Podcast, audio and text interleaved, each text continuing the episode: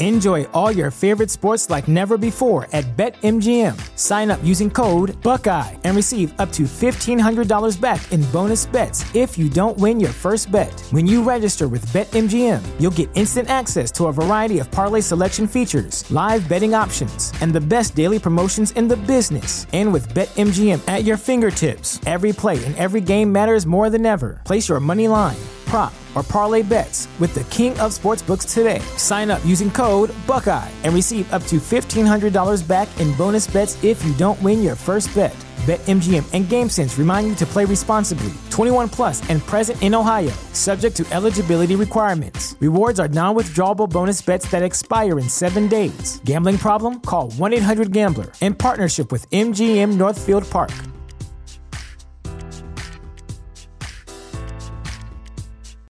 This is the place where black is the main character, where we dive into something new like the latest season of Them, The Scare, and the award winning American fiction. Or add to the experience by buying or renting the biopic of a legend, Bob Marley, One Love. And add on channels like Paramount Plus and Starz to bask in nostalgia with Beverly Hills Cop and BMF. Explore Prime Video's culture rated collection and enjoy old school greats and new school hits. Restrictions apply. See Amazon.com slash Amazon Prime for details. Support for this podcast and the following message come from Corient. Corient provides wealth management services centered around you. They focus on exceeding your expectations and simplifying your life. Corient has been helping high achievers just like you enjoy their lives more fully, preserve their wealth, and provide for the people, causes, and communities they care about. As one of the largest integrated fee only registered investment advisors in the U.S., Corient has deeply experienced teams in 23 strategic locations. Corient has extensive knowledge spanning the full spectrum of planning, investing, lending, and money management disciplines. Leverage Corient's exclusive network of experts to craft custom solutions designed to help you reach your financial goals, no matter how complex they may be. Real wealth requires real solutions. For more information, connect with a wealth advisor today at corient.com. That's C O R I E N T.com. Corient.com.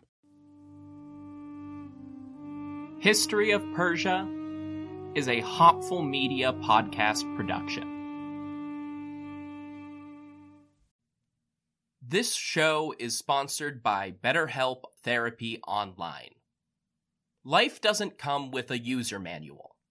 So when life stops working for you, it's pretty normal to feel stuck. Imagine somebody who spent, oh, say 25 years being really distracted, overwhelmed by clutter, and fluctuating between being really into obscure ancient history and not being able to find the motivation to do the dishes. That person is me, and apparently, if there were a user manual to life, it might have told me that I have ADHD and should talk to my doctor about that. Therapists are about as close to a manual as we can get. Folks who are trained to help you figure out challenging emotions and learn coping skills. BetterHelp has connected millions of people with licensed, registered therapists for convenient and secure online therapy. It's convenient and 100% accessible online. No waiting rooms, no traffic, and not even endless Googling of therapist near me. You just fill out a questionnaire and get matched with an appropriate therapist. And if it doesn't click, BetterHelp makes it easy to switch providers. Everyone deserves to feel their best, so get unstuck with BetterHelp. Learn more and save 10% off your first month at betterhelp.com slash Persia. That's betterhelp, H-E-L-P dot com slash Persia.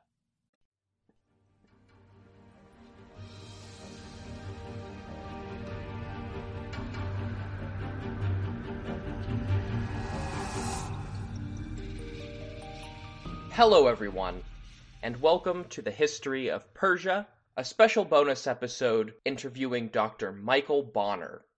Dr. Bonner recently published a new book called The Last Empire of Iran. Now, we on the current part of the podcast are barely into the first empire of Iran, so this is going to be a bit of a fast forward. we're going to skip right through the Seleucid and Parthian periods and into the final pre Islamic Iranian Empire, the Sassanids. There will be some catch up in order, and that's part of the episode, but I thought everybody would be interested in hearing what Dr. Bonner has to say.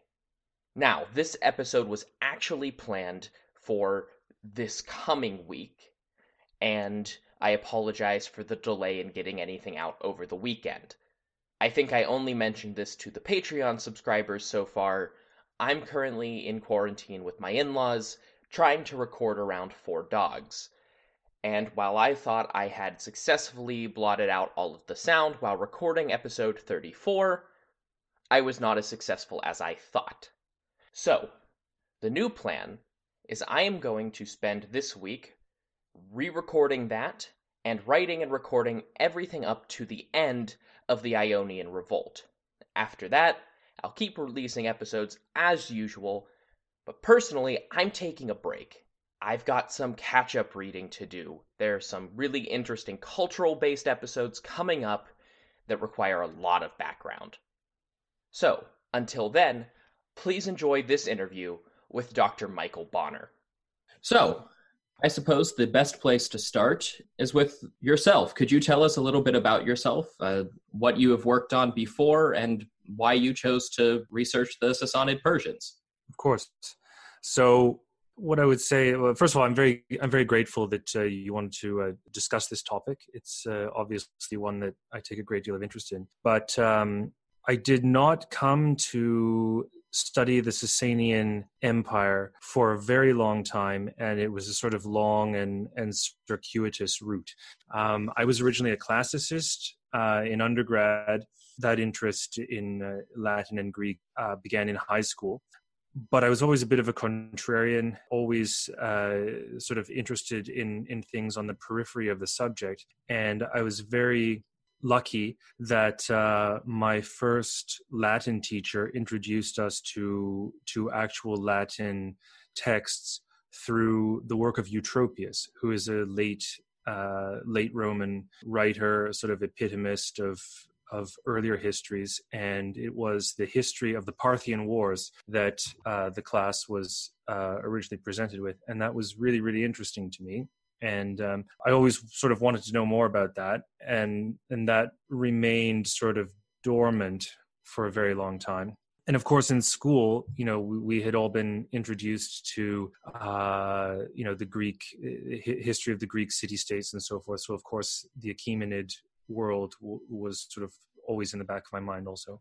But going into classics in in university, you know the emphasis the emphasis was highly philological very much on uh, making sure that students properly understood what they were reading and that they could defend their construals uh, grammatically and so forth. So not too much history. But out of that experience in in undergrad i became actually fascinated by the late roman world and uh, you know what we call byzantium. And of course the great opponent of late Rome and Byzantium for a very long time was Persia, and um, whether that was in in the form of the Parthian uh, Empire or the later uh, Sasanian one, so that was always sort of you know looming in in the background. And when I became a graduate and I was looking for you know something to study, I chose Byzantium. But my tutor, uh, James Howard Johnston, very quickly pushed me into the study of Iran, what he calls you know the other great power or you know he of, he often ref, referred to the two great powers of late antiquity and he he saw an opportunity for me to to look into Persia. So I did. It's kind of a long-winded uh, explanation but I came to that moment having having learned you know Latin and Greek from a very young age and uh, as an undergrad I had studied Persian and Arabic uh, as well as a bit of uh, bit of Syriac and Imperial Aramaic as well. Uh, so I had the languages and um, didn't really know what I was uh, getting into, but I started off uh, reading people like uh, Procopius and and finished off with the Eastern historians Dinawari and Tabari and also the Shahnameh of Ferdowsi and uh, before I knew it, I had written a master's thesis on Iran in the sixth century, and it's just sort of gone from there. So sort of long, long and complex, but you know, here we are now. No, that's that's great. Um, it sounds not unlike a slower version of my progression of interest into Iran. I also started with an interest in classics and discovered Iran through that uh, course of study. Yeah, well, the two really go together. I think. I mean, you can't really if you take uh, I don't know, like say like the work of Thucydides, for example. So like he's writing uh, on the on the fringe of the you know the big world power of of the era, and uh, you can't help, I think, or at least I I couldn't help but you know wonder how the Peloponnesian War would have been perceived by you know by uh, by the Achaemenid by the Achaemenid monarchy, and uh, you know Thucydides is, is of course our only like real source for that. But you know you wonder sort of how uh, how things were perceived at, at, at what could be called the real center of action, if you see what I mean. Yes, yeah, and it always is so frustrating to have to work with just those one or two sources from somewhere else to try and get answers. Exactly. So, given that uh, that's just a little bit ahead of where I am in the podcast narrative currently, uh, the audience is probably much more familiar with Achaemenid history right now. So, could you possibly give a brief summary of Sassanid history? Maybe say a few words about what came just before with the uh, Seleucids and the Parthians to give people an idea of what we're talking about today. Sure. So, after the fall of the Achaemenid or the, the conquest of the Achaemenid uh, monarch, you have, you have, you have the establishment of the of the states that are succeeding to the rule of Alexander. The most important of them was the Seleucid uh, monarchy, and you know that that uh, that empire was more or less, like with the ex- notable exception of Egypt, that was more or less the old uh, Achaemenid monarchy and you know it it held together you know i guess respectably for uh, for a little while but was very uh, uh, what's the right word? Steadily very steadily sort of uh, uh taken over by a, a, group of people that came to be called the parthians who originated in uh, northeastern iran. And they ruled for a good uh, 500 odd years. Famously, you know, the, the, the Battle of Carrhae, where Crassus uh, was killed, you know, classicists are familiar with that one. It was the, uh, you know, Parthian horse uh, archers that uh, uh, did him in and, and so forth. Uh, that monarchy, that empire was what you would call very decentralized. The, the chief Parthian king was sort of uh, could be compared to like a feudal king with sort of uh, feudal relationships with sub kings and sub governors and and all sorts of uh, you know heterogeneous uh, rulers of various regions and you know it, it held together relatively well uh, considering uh, how long it lasted, and there were various revolts and and and so on and so on and so on, uh, and of course memorable uh, contests with Rome. The last such major revolt, though, occurred in uh, the opening of the third century. Uh, the governor of Fars, where the name Persia comes from in southwestern Iran, the the governor of that region at the time was a man by the name of Ardashir of very obscure uh, origin. We don't really know much about him. Uh, he led a revolt against the uh, Parthian king, who had uh, uh, recently suffered some humiliations uh, inflicted by Rome, and he overthrew him, and he was he was and, and he replaced him. Uh, the, last the last Parthian king was a man by the name of Artaban uh, the fourth. So Ardashir sets up a new uh, monarchy, and um, as I say, of obscure origin. Somehow, um, you know, putting aside all of the legendary accounts, somehow his family acquired the name of Sasan. That's a family name, and uh, that gives us the that gives us the name Sasanian uh, for the dynasty.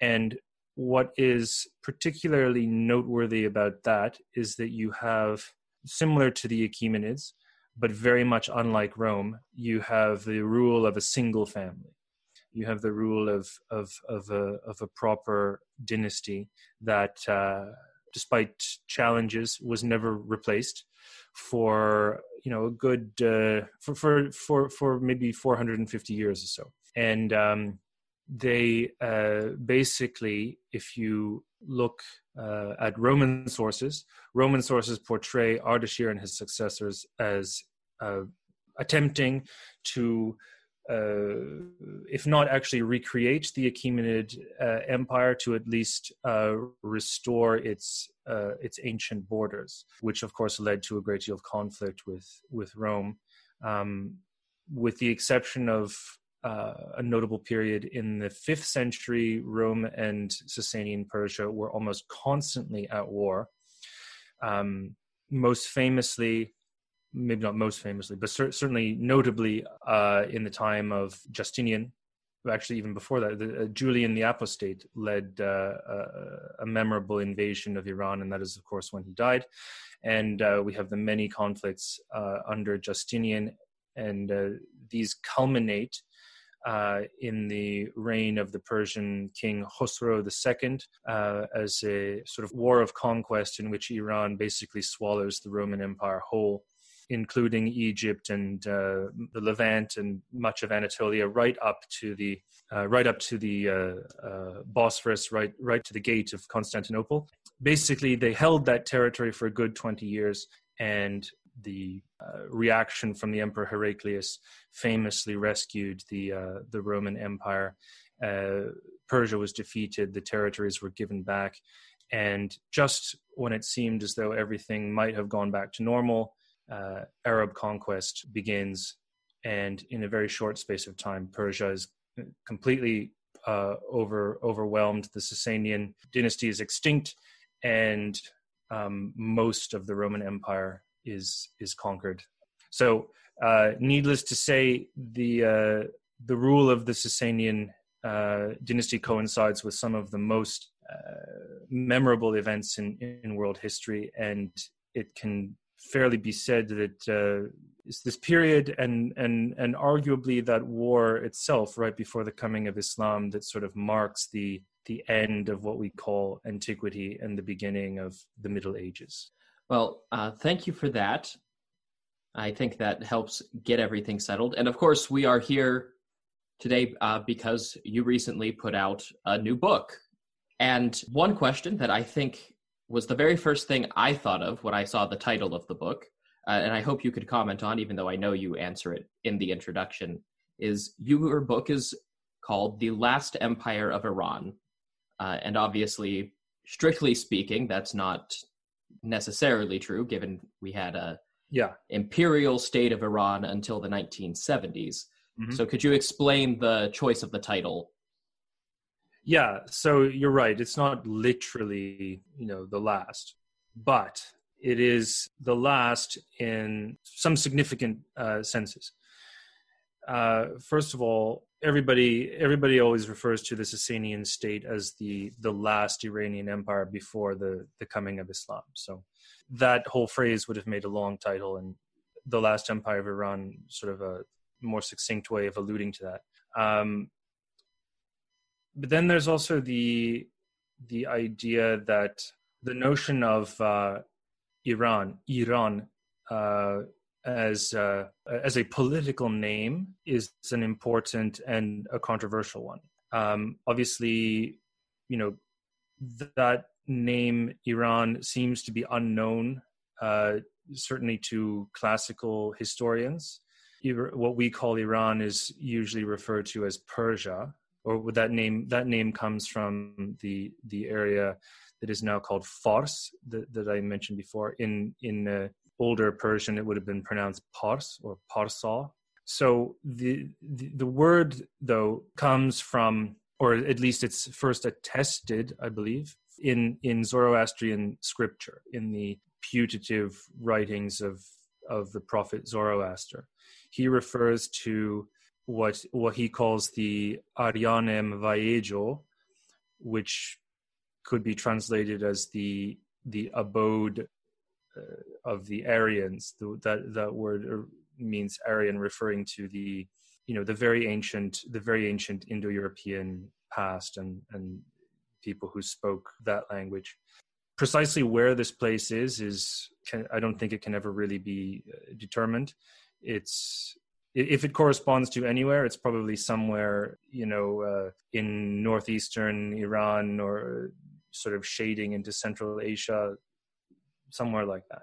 But uh, this area is uh, considered to be the religious heartland and the uh, or the, the, the origin of Iranian religion and political order in in Zoroastrian scripture. Um, we don't really know. There's an interesting article on this by a guy called Gnoli. Uh, we don't really know what the Achaemenid state called itself. Like you may have some insights into that, and we don't really know what the Parthian state called itself either. Uh, but the Sasanian state called itself Iran Shahr, which means literally the empire of Iran that is taken to be an, an allusion in, in the Middle Persian language, an allusion to Zoroaster's abode of the Aryans, the uh, Aryanam Vayejo. And uh, Ardashir, the founder of the of the Sasanian state, is, uh, I guess you could say, he's he's he's purporting to have reestablished that uh, that idea, or at least, uh, if not to have reestablished it, to have created a state that is the political and spiritual successor to to that uh, Zoroastrian idea and the, and that mythical homeland. So, as I say in the book, the jury is out on whether anyone ever tried to do that before, because we don't know enough about previous Iranian empires. But the Sasanian attempt to do that was most certainly the last. And of course, with the coming of the Arab conquest, Iran begins a, a slow but steady uh, conversion away from from Zoroastrianism to uh, Islam, and I don't get into this in the book, but there uh, th- that that that phrase Iran Shahr is used much later on uh, after the Sasanian state, occasionally, but always as an allusion to the power and prestige of the ancient pre-Islamic uh, monarchy. So uh, kind of a kind of a long-winded explanation, but uh, that's basically the reason. Um, I, and I, you know, I didn't want to call, I didn't want to give it some kind of banal title like a history of, you know, a history of Sasanian Iran or just something straightforward, you know. So uh, I hope I hope buried within there is a, is a is is a cogent uh, explanation. No, I think so. And actually, it connects quite directly to the next question. I think because the Sasanian relationship with their past is something you do go into quite a lot in the book. Yeah. Uh, and something I just found very striking and interesting because they developed these complex genealogies for themselves.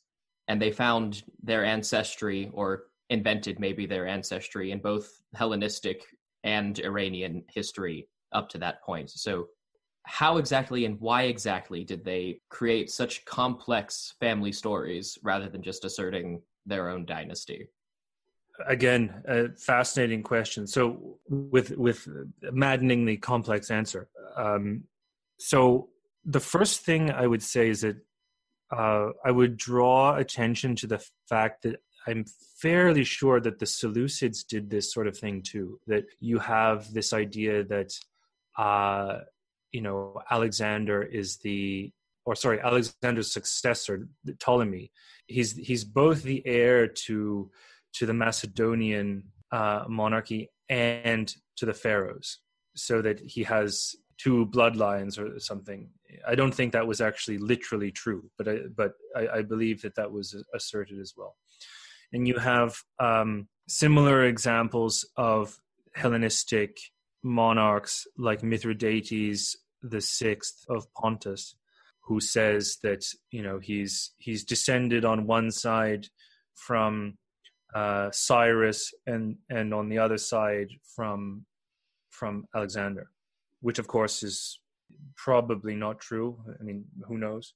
But then you find that the the the Sasanians do exactly the same thing. That they have to find some way of legitimizing. I think find some way of legitimizing their rule over lands which were most recently uh, ruled by the Parthian dynasty. So therefore, there has to be some kind of connection with the the Achaemenids. So you get this idea that there's some some ancient long descent from uh, probably from Darius III, the the relics of Sasanian uh, literature that that were recycled in in uh, Arabic chronicles. They they talk about this figure called Dara, uh, which is most likely the name uh, corruption of the name Darius, um, and most probably Darius III. But then you also have this idea that put into the mouth of uh, Parthian king, I think one of the Artabans, I can't, can't remember exactly who it was, uh, by Tacitus. Tacitus says that this this king was so enraged at Rome, he said he was going to reestablish the borders that were uh, held first by Cyrus and later by Alexander, which can only really make sense if you assume that the posterity viewed Alexander as a legitimate continuator of the of the Achaemenid uh, monarchy, which is probably exactly how Alexander wanted himself to thought of. I think you, you probably know much more about that than I do. Um, so by the time the Sasanians come along, you have this idea of a double double heritage, uh, uh, being the successor to both the the, indigenous and, and, and legitimate uh, Iranian state uh, founded by Cyrus, and the the one that came uh, immediately after that. But what the Sasanians do is they basically cut out the Parthians altogether, with the result that you have a completely inaccurate and, and totally imaginary, you know, sort of very, very, very short hiatus between the fall of the Achaemenid state and the appearance of, of Ardashir. This results in some sort of strange chronological impossibilities, such as the uh, the appearance of Jesus, uh, sorry, the appearance of Jesus's uh, one of Jesus's uh, apostles at the at the court of Ardashir, which of course you know we're we're off by you know more than 200 years at, at, at that point. Um, but the Sasanian opinion seems to have been something like the reign of the Parthians was completely illegitimate and needed to be blotted out, and that the uh, the appearance of the Sasanian family was the restoration of, of, of the first indigenous Iranian monarchy uh, under under Cyrus. The story that we have of the actual uh, genealogy of Ardashir is really bizarre. Uh, I would say the it's first attested in the uh, historian Agathias, who is a, contemporary of the uh, Roman Emperor Justinian, uh, Agathias purports to describe the contents of Persian royal annals, and he says that uh, that this mysterious figure Sasan was a, a cobbler, I, I, believe, or he was like an itinerant. Uh, an itinerant soldier or who who was descended from a cobbler or, or some, something like that and that um, Ardashir himself had an illegitimate birth, became adopted by Sasan or something like that. This this is the first uh, attested story, the first attested version of the of the story, and it seems to be a kind of lampoon of it. Later on in in the uh, Perso-Arabic tradition, sorry, before we get to the Perso-Arabic tradition, we also have a, uh, a Middle Persian text that was redacted probably at some point in the eighth or ninth century, which is called the the Book of the Deeds of uh, Ardashir or the Karnamage uh, Ardashir, and um, this seems to report the the real story, which is that that Sasan was a shepherd, much like the this is kind of remin- getting close to the story of Cyrus. That Sasan was a shepherd who uh, was a sort of ancient progenitor of sorry, not necessarily ancient, but he was the progenitor of of Ardashir, and that uh, he had gone and fled to some sort of distant place and had come back uh, after the uh, fall of the Achaemenids, and that it was this family that the, the the the Sassanids were descended. Unfortunately, there's no corroboration for any of this in any of the inscriptions that the Sasanian uh, state uh, itself put up, or that the Sasanian kings themselves put up. Um, the inscriptions by Ardashir and his son Shapur make no reference to uh, any distant ancestor called Sasan.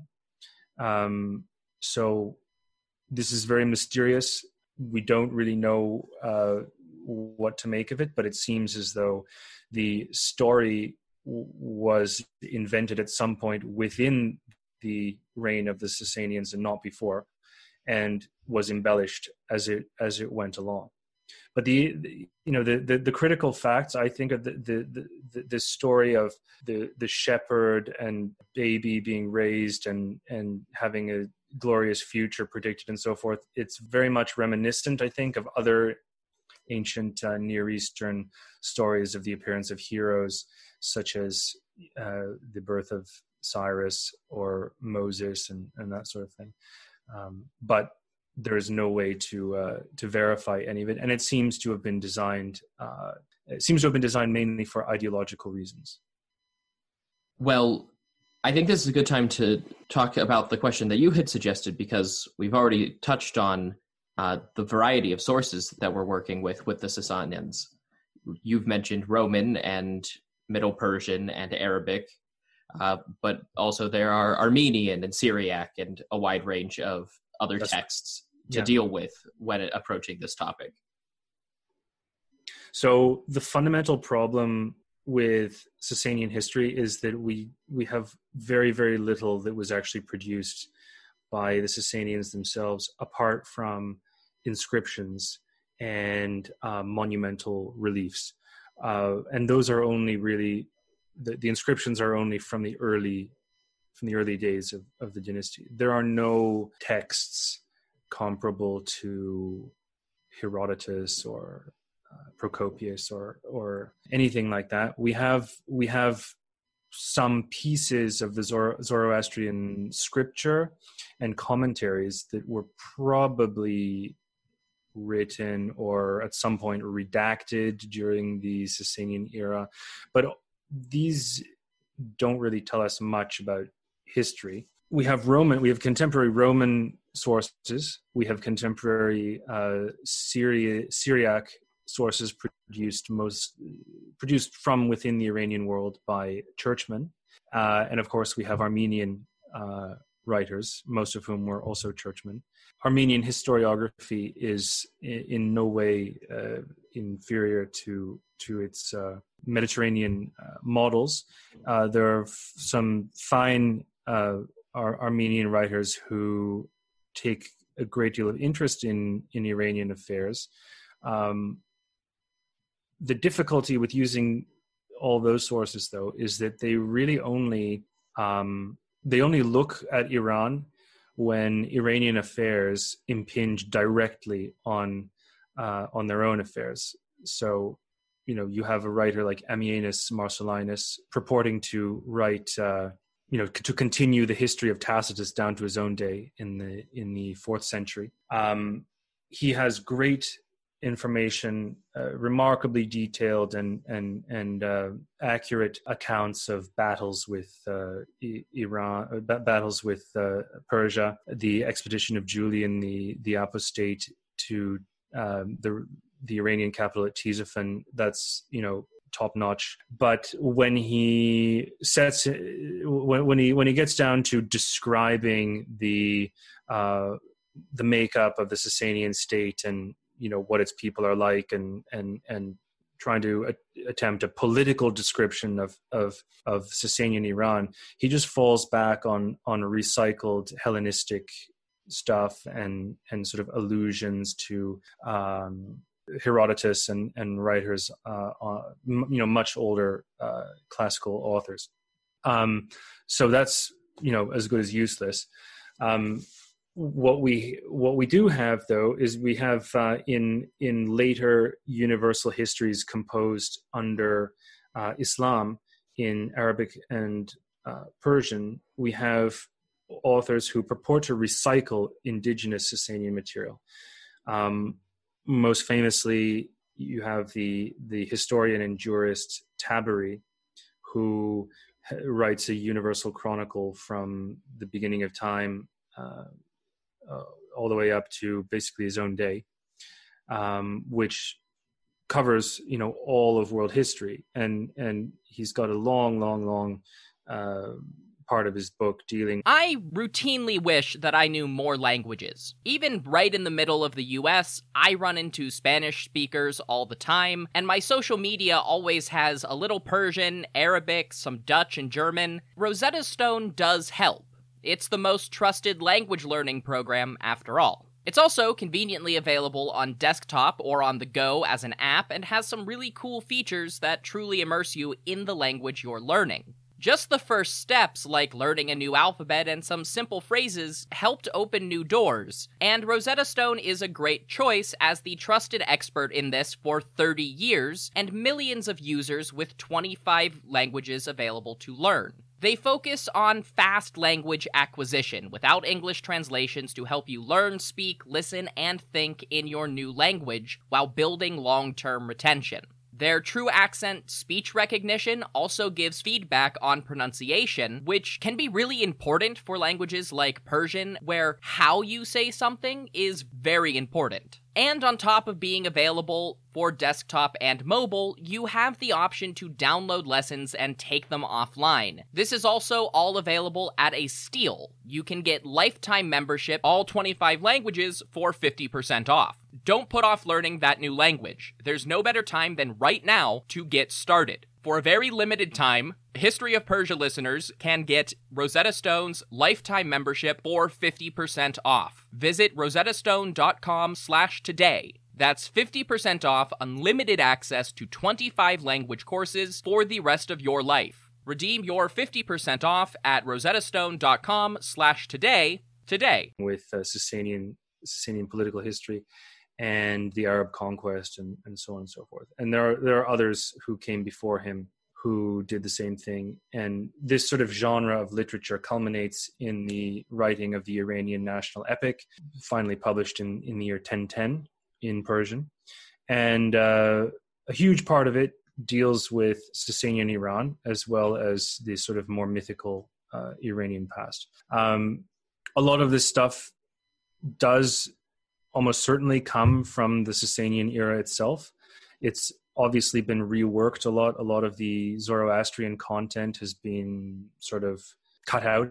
It appears in Arabic in not in Middle Persian, so it's been translated. Um, who knows how many times it's been worked over, but there are uh, things you can extract from it, um, bearing in mind that it's that the, this tradition is very late and um, written by people who were perhaps not totally sympathetic to the Sasanian state simply because it was it was you know it was the Arabs uh, certainly in the in the account of Tabari you know it's the the sort of salvation history of the of the world and the coming of Islam that brings down this sort of you know an, an empire that was viewed as as as decadent and and and quote unquote pagan. Um, so putting all these sources together, I think that it is possible to get you know a fair narrative uh, of uh, of Sasanian history. And more recently, uh, there's been a lot of archaeological work and, and work on uh, Sasanian aristocratic seals, for example, that, that, yield a lot of information about things like the government administration, or occasionally we uh, find a seal of someone who is attested in, in, in the Perso Arabic tradition, and we can confirm that he really existed, that kind of thing. Um, for my book, though, uh, I take I approach the later sources, the Perso-Arabic tradition, with a great deal of skepticism. Um, that doesn't mean that I avoid it. It's just that there's a lot of it that just simply cannot be uh, cannot be verified and unless there's a good you know unless there's a very good reason i i try to leave out the the more mythical sounding arabian nights style stuff that you find in in this like the the islamic historians are forever dwelling on the richness of the Sasanian court or these sort of legendary adventures and banquets and and hunts and things like that. And un, unless it adds unless such details add something to history uh, or to the narrative i try to leave that stuff out in general, though, it is possible to corroborate a lot of what is found both in the sort of late Roman, uh, late Roman and Armenian sources, and in the uh, the Perso-Arabic tradition. But when it comes to you know something like if you compare this to the history of something like late republican rome where you you can account for all kinds of personages and and we have uh, letters between people and we know you know almost day by day how history unfolded. Uh, Sasanian history is nothing like that.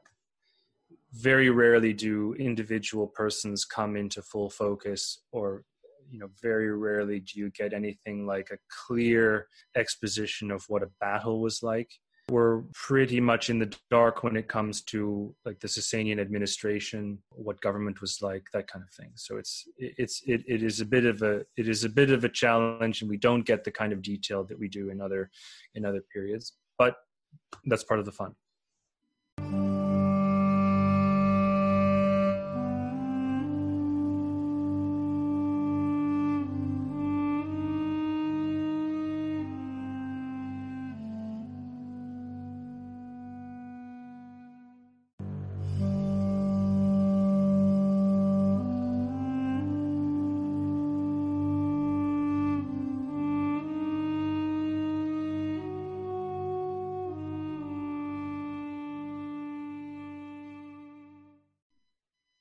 Yes, it always is. Certainly, there are sections of Achaemenid history where I'm trying to pull fragments of Ctesias together to find something worth talking about.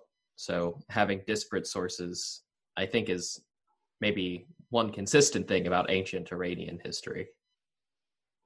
Yes, absolutely. Well, the, I mean, this is a question in in in a previous book. I asked the question whether the Sasanian state actually ever recorded what we would call history?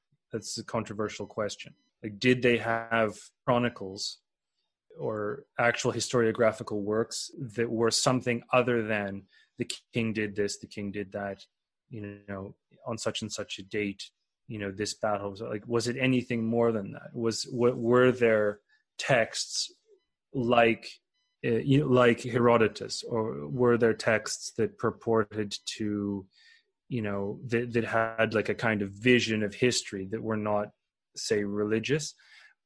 I i don't know if well actually if i had to bet i would say they probably didn't.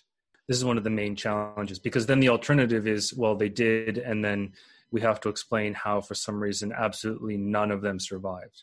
I'm i'm more inclined to say that they just didn't that they they did not write they did not write history the way their neighbors did. Very interesting and somewhat unhelpful. Yes, very very sad. Um, I think shifting from the technicalities of historiography to uh, the narrative political history of things, the Sassanids were famously rivals with the Roman Empire and yep. the Byzantine Empire, however people want to define that, on their western border. So, could you maybe comment on that?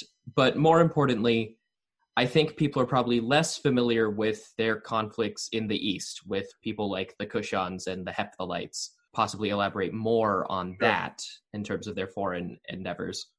So, what I would say is that the you know people will probably hate me for this, but the conflicts with Rome are really a sideshow. That the you you have the two you have two equally matched, equally powerful, uh, equally militarily capable empires who are just sort of duking it out blow for blow eh, along their border, going down from the Caucasus in the north in, down to Arabia in the south, and they're jockeying for position nonstop. And for most of the time, neither one can really get the better of the other. that and that's just you know business as usual in the in the Roman East and in the Iranian West. In Central Asia, though, Iran comes face to face with a succession of nomadic powers, and nomads, for a variety of reasons, have always posed a threat to sedentary uh, empires ever since anyone can remember. Um, even the Hebrew prophet Jeremiah refers to how dangerous the nomads are. Um, Herodotus mentions the Scythian uh, invasion in the Neo-Assyrian uh, period. So this is something that civilized, sedentary people have always uh, lived with, and uh, the fact is that Iran is very dangerously exposed to the steppe. There are very few natural defenses in in eastern Iran, and the large sort of expanse of grassland, uh, what is now uh, sort of the the uh, eastern side of the Caspian Sea, that just sort of stretches immeasurably off, you know, to the north and, and east, and just sort of goes all the way until you get to Manchuria or something. So there is basically no defense, uh, no natural defense, no clear border in the Iranian east listeners may be more familiar with, say, the Roman conflict with the Huns or the uh, migration of the Germanic peoples. Those migrations had already uh, come a very, very, very, very long way before they get into uh, what we call Europe. And the migration of the Huns, for example, had affected Iran long before the Romans heard about them. But going back even even earlier than that, you mentioned the Kushans the, the, the, the Kushans were a sedentary power who had uh, originally been nomadic, who had been dislodged from the borders of China. They were displaced and pushed uh, into what we now call Afghanistan and, and that sort of region by other nomadic powers. Most importantly, were the Huns. Uh, this identification is still controversial among some people, but the Chinese sources refer to a group of people called the Xiongnu, who are, to my mind, almost certainly the Huns.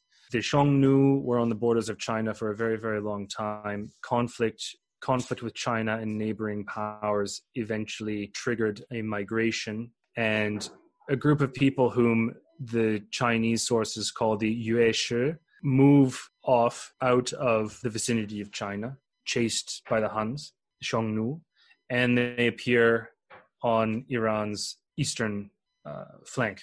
One of the constituent tribes of the Yuezhi uh, are called the Kushans. They set up a state, and we know almost nothing about them, except to say that they had some beautiful coins, and probably all sorts of Kushan experts are going to tell me I'm you know horribly ignorant or way off something but it, they're very mysterious and you know practically the next thing we know about them, they've been swallowed up by the Sasanian expansion in, in the third century.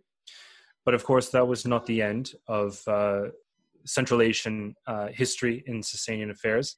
In the reign of uh, Shapur II, you have the migration of the Huns themselves, who appear in the uh, middle of the fourth century, in the middle of a war with Rome.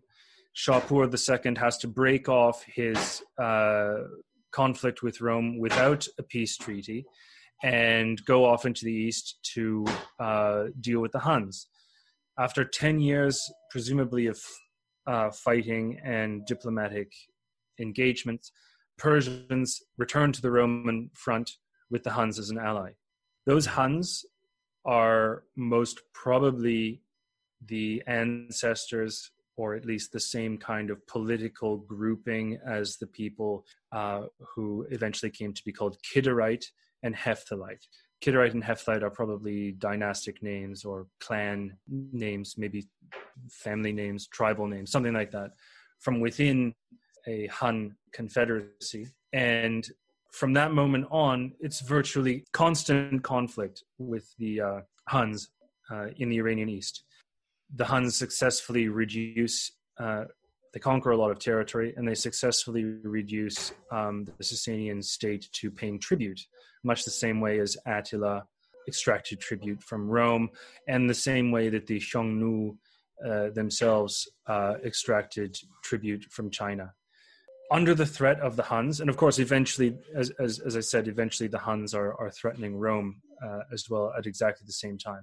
Um, what ends up happening is that un- under the, the, the weight of this external threat, both Rome and Persia are forced to cooperate for the first time in their history because they recognize that the world of the steppe and the world of the nomad is significantly more dangerous to to both than either is to the other. Um, you have evidence of this in church council records from within the Persian Empire. You have the Persian king declaring that uh, he's going to tolerate Christianity, the the religion of the Roman Empire, because basically it's not worth it to fight Rome when there is such a formidable external uh, enemy uh, to be faced. For better or for worse, that was not the way things stayed. Uh, the two powers did indeed return to to warfare, but the power of nomadic forces became the decisive factor in every subsequent uh, contest between Rome and and Persia. Um, most famously, I would say, in the last war between the two powers, uh, right before the coming of Islam, the victory of the Emperor Heraclius against Persia would not have been possible without uh, an alliance with the Turks, who had replaced the Hephthalites as the dominant power of Central Asia. And it was the Turks who smashed their way through Sasanian defenses, persuaded the nobles of Persia to overthrow their king and bring an end to the war. The only other thing I would add to this is that the defensive fortifications that Iran built in the Sasanian era to keep nomadic powers out are enormous. They are the most. Uh, they they built the second biggest wall in Eurasia after the, the Great Wall, uh, Great Wall of China. This is now mostly a ruin, but it was a vast, enormous wall from the shore of the Caspian all the way into um, the, a mountain range uh, nearby and uh, you have uh, impenetrable defenses in in the Caucasus, uh, some of which still exist. And to think, you know, it, it, you're looking at the even the, the the relics or the ruins of these uh, uh, walls and fortresses and so forth. You can see the evidence of a very powerful central you know centralized state capable of of uh, pro- projecting uh, power beyond its borders of fortifying uh, weak points, you know, putting into the field enormous numbers of of uh, men and uh, and and cavalry, all because of the threat of uh, nomads of Central Asia. Well, I think, especially since you mentioned the alliance with the Turks and the Romans, uh, that brings us to probably the the ultimate in the sense of finality uh, foreign enemy of the Sasanian Persians uh, with the Arab invasions of the seventh century. Yep. The big unanswerable question, I think, uh, that we can always try to answer is why did they fall? We have, uh, on one hand, Rome or Constantinople, which is severely weakened but remains in a form. Yeah. But on the other side, the Persian Empire is wiped off the map and yep. replaced by the Caliphate. Mm-hmm. So I'll give you I'll give you two ways of answering this question. One is the is the simple way, and the other is the complex and convoluted way. The simplest answer is this: that Iran fought Rome uh, most recently from the beginning of the seventh century to about the year 628. Uh, so they had fought basically for an entire generation, and Iran had consistently beaten Rome, had consistently taken and held territory. They had a formidable military uh, apparatus, very uh, potent generals. They obviously had uh, the wherewithal, the, the money, uh, the manpower, and everything to to conquer most of the settled uh, world and to hold it and, and rule it. When when Rome fought back, and eventually won, it was not because of any particularly bad defeat or any kind of you know major setback that Iran uh, had to stop, and and of course you know fairly good relations were were restored after that. It was, I would say, fatigue at the rule of uh, Khusro II and fatigue at a war that had simply gone on longer than you know a lot of people could even remember. So there was no sudden humiliation or you know uh, massive defeat or anything like that. Even even with the participation of the Turks. Similarly, when the Arabs uh, began raiding the uh, uh, border to the north of Arabia that was uh, in a weakened condition after the uh, retreat of Iranian troops from Roman territory, the Persians put up a very aggressive resistance, far more aggressive than, than Rome did.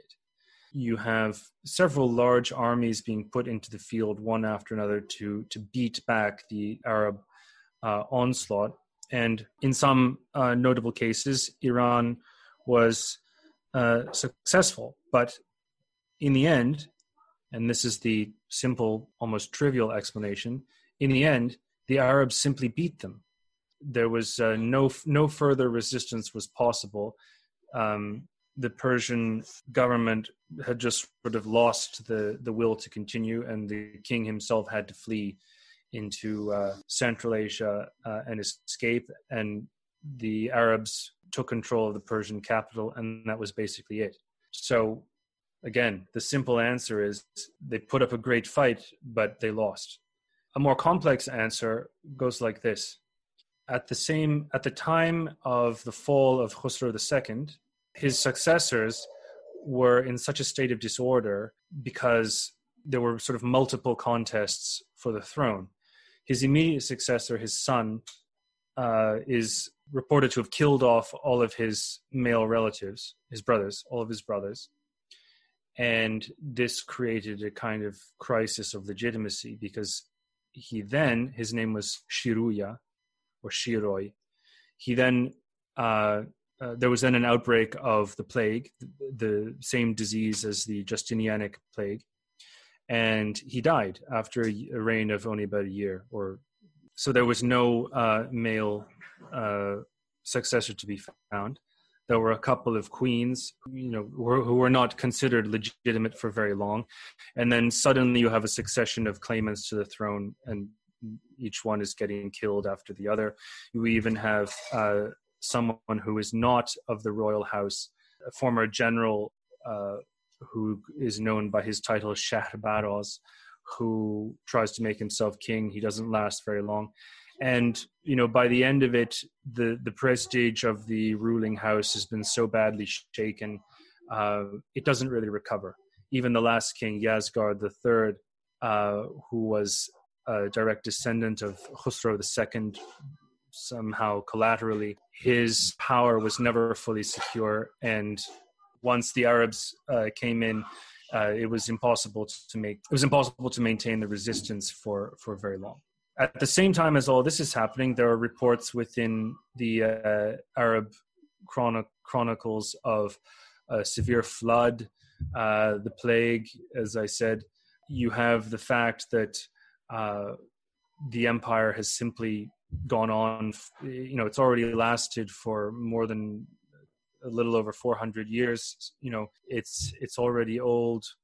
How much more energy is left, so on and so forth but what ends up happening, which I think is noteworthy at the time of the conquest, is that regional authority sort of takes over. That the, the, the evidence that we have suggests that a series of regional uh, treaties were signed with the Arab conquerors, that individual cities capitulated one by one under different terms.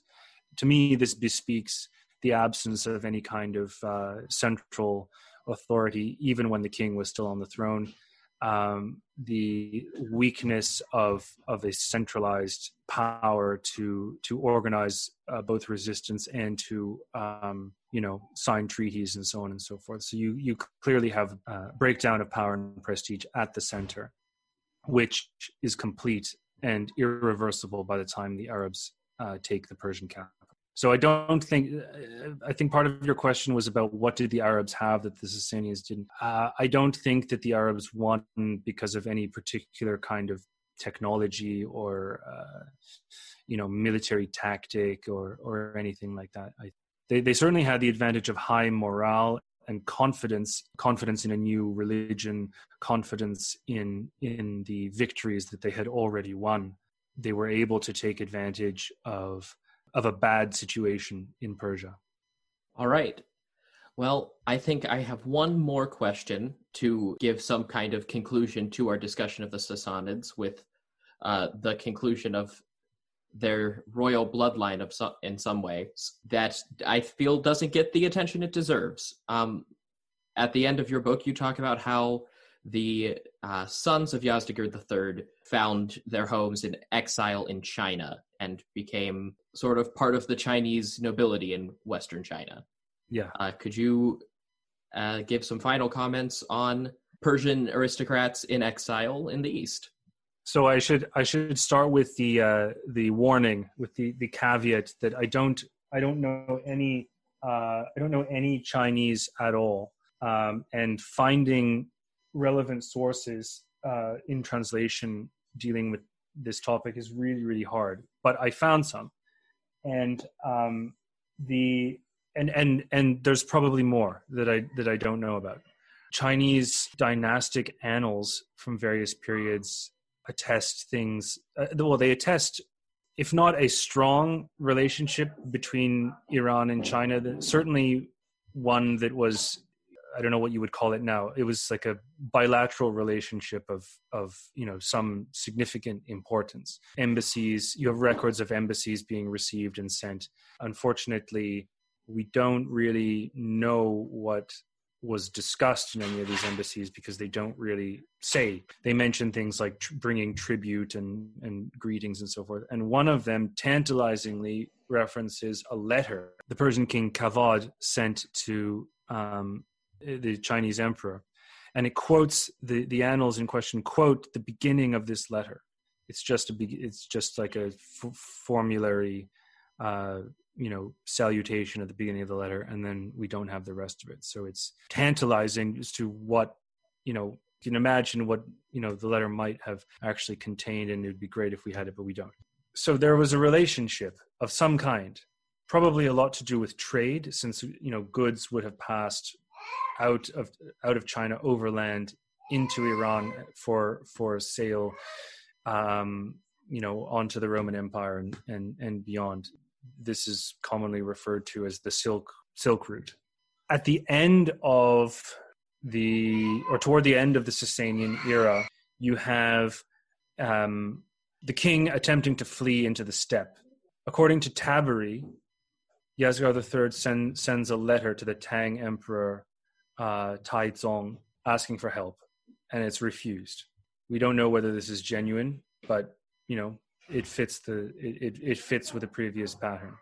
At the very end of this contest with the Arabs, the sons of Yazgard and a handful of aristocrats, probably all those who had not perished already in battle, uh, appear uh, at the Chinese capital. The emperor then grants uh, the son of Peroz, sorry, so the son of Yazgard, his name is Peroz, P- uh, Piruz, the the third, he grants him you know a special uh, title within the the Chinese court, and the Sasanians basically set up a court in exile, which then carries on for uh, a few hundred years. I can't remember exactly how long, but um, there are statues in in the uh, I, am not going to pronounce the name properly. Something like Qianling or something uh, mausoleum uh, statues of the of the uh, Sasanian pretender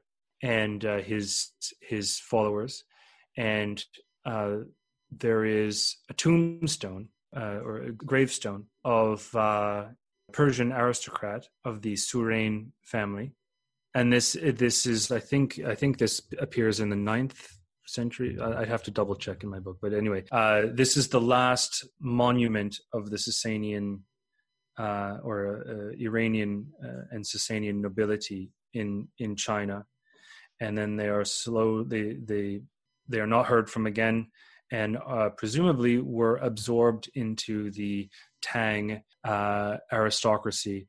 Uh, and of course, the Tang were famous for their uh, openness to the rest of the world, their cosmopolitanism, and it makes it makes uh, perfect sense in a way that uh, the the Tang court would have been a refuge to Iranians uh, fleeing the Arab conquest. But I will say it was not the only such refuge. Eastern Iran, uh, in the early days um, of the Arab conquest, actually well into the Arab conquest, eastern Iran was not fully subdued, and there were parts of it that were never really incorporated into the caliphate. The Tang emperor gave Peroz III command, or, uh, or, he recognized his his command over a portion of of eastern Iran, centered on the the city called Zarang in uh, Sistan. You know, this was a kind of honorary title, but in theory, uh, the Sasanian uh, pretender uh, exercised some kind of uh, you know nominal rule over that area because it was not uh, fully incorporated within the caliphate, um, and all sorts of legends cropped up about the Sasanian kings in exile in the east who would you know one day come to deliver the uh, to deliver Iran from from Arab rule. And there are there are sort of relics of this in in Zoroastrian uh, scripture, which of course assumes that a lot of Zoroastrian scripture was was written down, you know, after the after the fall of after the fall of the Sasanian family. But as you alluded before, like there there was no Iranian equivalent of Byzantium. There was no sort of like lingering presence of of the Sasanian of the Sasanian world after the Arab conquest. And I say, you know, in in in my book, sort of a bit of a purple passage where, uh, you know, I say that there would never be an Iranian Charlemagne or no Iranian Justinian to to reconquer the empire, and um, that's that's the truth. the The Arab conquest was uh, final, but there's a real sense in which the Abbasid Caliphate is is basically a re a reanimation of the Sasanian world. That the the capital is transferred from Damascus to very very nearby where Ctesiphon was, um, and you know the city that grew up there is uh, was famous throughout the medieval world. That's Baghdad, and it Baghdad for uh, the descriptions that we have of it, it looked like a Sasanian city. Um, it was in the heartland of the old uh, Persian Empire. The the Abbasid caliphs were, as a rule, you know, part Persian. Uh, Persian literature uh, was uh, all the rage. the the old Sasanian bureaucracy was revived sort of about the, the so-called Abbasid translation movement uh, brought all sorts of Middle Persian texts into Arabic. And there's a real and and of course the the, the, the sort of quintessentially uh, you know Abbasid office of the vizier is is basically a kind of revival of, of a of a Sasanian institution. So there's a sense in which the empire did live on, but it was, as I say in the book, it was no longer a putative reconstruction of a Zoroastrian myth. It was the it was the empire of uh, Islam. Oh, very good. And just like the book, I think that's an excellent place to end the discussion. Uh, is there anything else you'd like to say in uh, reference to the Sasanians or your book about them? Well, I would I would urge everyone to buy it immediately, of course. But uh, I think I think I've pontificated about Sasanian Persia enough for uh, for one afternoon. All right. Well, excellent, and uh, thank you so much for asking to do this and reaching out. Uh, I think this will be very interesting for people to hear as an interesting fast forward into the future of the podcast. Yeah. Well, thank you very much for having me. It was a, it was a pleasure. Well, everyone, I hope you all enjoyed that. I certainly enjoyed reading the book and recording this interview. I look forward to exploring the Sassanids and their predecessors more in the coming months and years. It will be quite a long time before the podcast reaches them, but hopefully this gives you a taste of what's yet to come. I will place links to Dr. Bonner's book both on Amazon and on the publisher's website in the description of this episode, and I will see you all next time. Until then, if you want more information about this podcast and other books I recommend, you can check out the website, historyofpersiapodcast.com, or you can support me on the Patreon page, patreon.com slash historyofpersia. All support is always appreciated. You can also support the show through various other means like exploring the support page on the website, or just telling your friends. Having the show grow is the most exciting thing for me. Share it on social media at History of Persia on Twitter and History of Persia Podcast on both Facebook and Instagram. The other thing I would really appreciate for everyone to do is leave a review on your service of choice Podcast Addict, Apple Podcasts, Podchaser, Stitcher. They all have excellent review platforms these days, and I always appreciate your feedback. You can also send feedback and get in touch with me at historyofpersiapodcast at gmail.com. Until next time, everyone, thank you for listening to Dr. Michael Bonner and the History of Persia.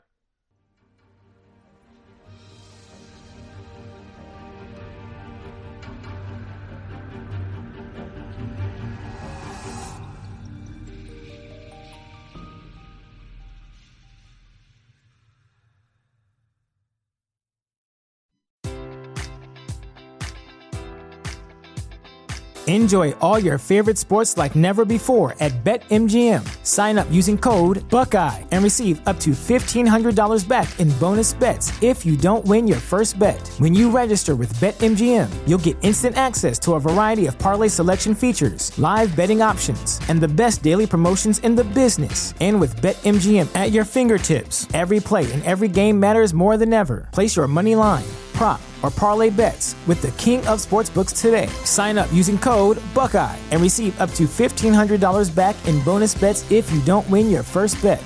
BetMGM and GameSense remind you to play responsibly. 21 plus and present in Ohio, subject to eligibility requirements. Rewards are non-withdrawable bonus bets that expire in seven days. Gambling problem? Call 1-800-GAMBLER. In partnership with MGM Northfield Park.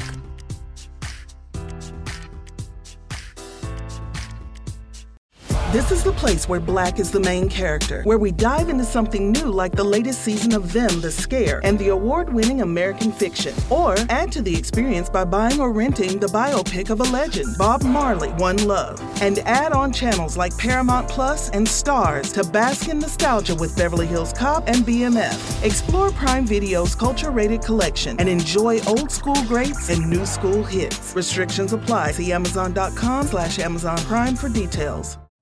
You know how to book flights and hotels. All you're missing is a tool to plan the travel experiences you'll have once you arrive. That's why you need Viator. Book guided tours, activities, excursions, and more in one place to make your trip truly unforgettable. Viator has over 300,000 travel experiences to choose from. Everything from simple tours to extreme adventures and all the niche, interesting stuff in between. So you can plan something that everyone you're traveling with will enjoy. Real traveler reviews give the inside scoop from people who've already been on the experiences you're considering. So you can plan with confidence. Free cancellation helps you plan for the unexpected. And 24 7 customer support means you can travel worry free. Download the Viator app now and use code Viator10 for 10% off your first booking in the app. Find travel experiences for you. Do more with Viator.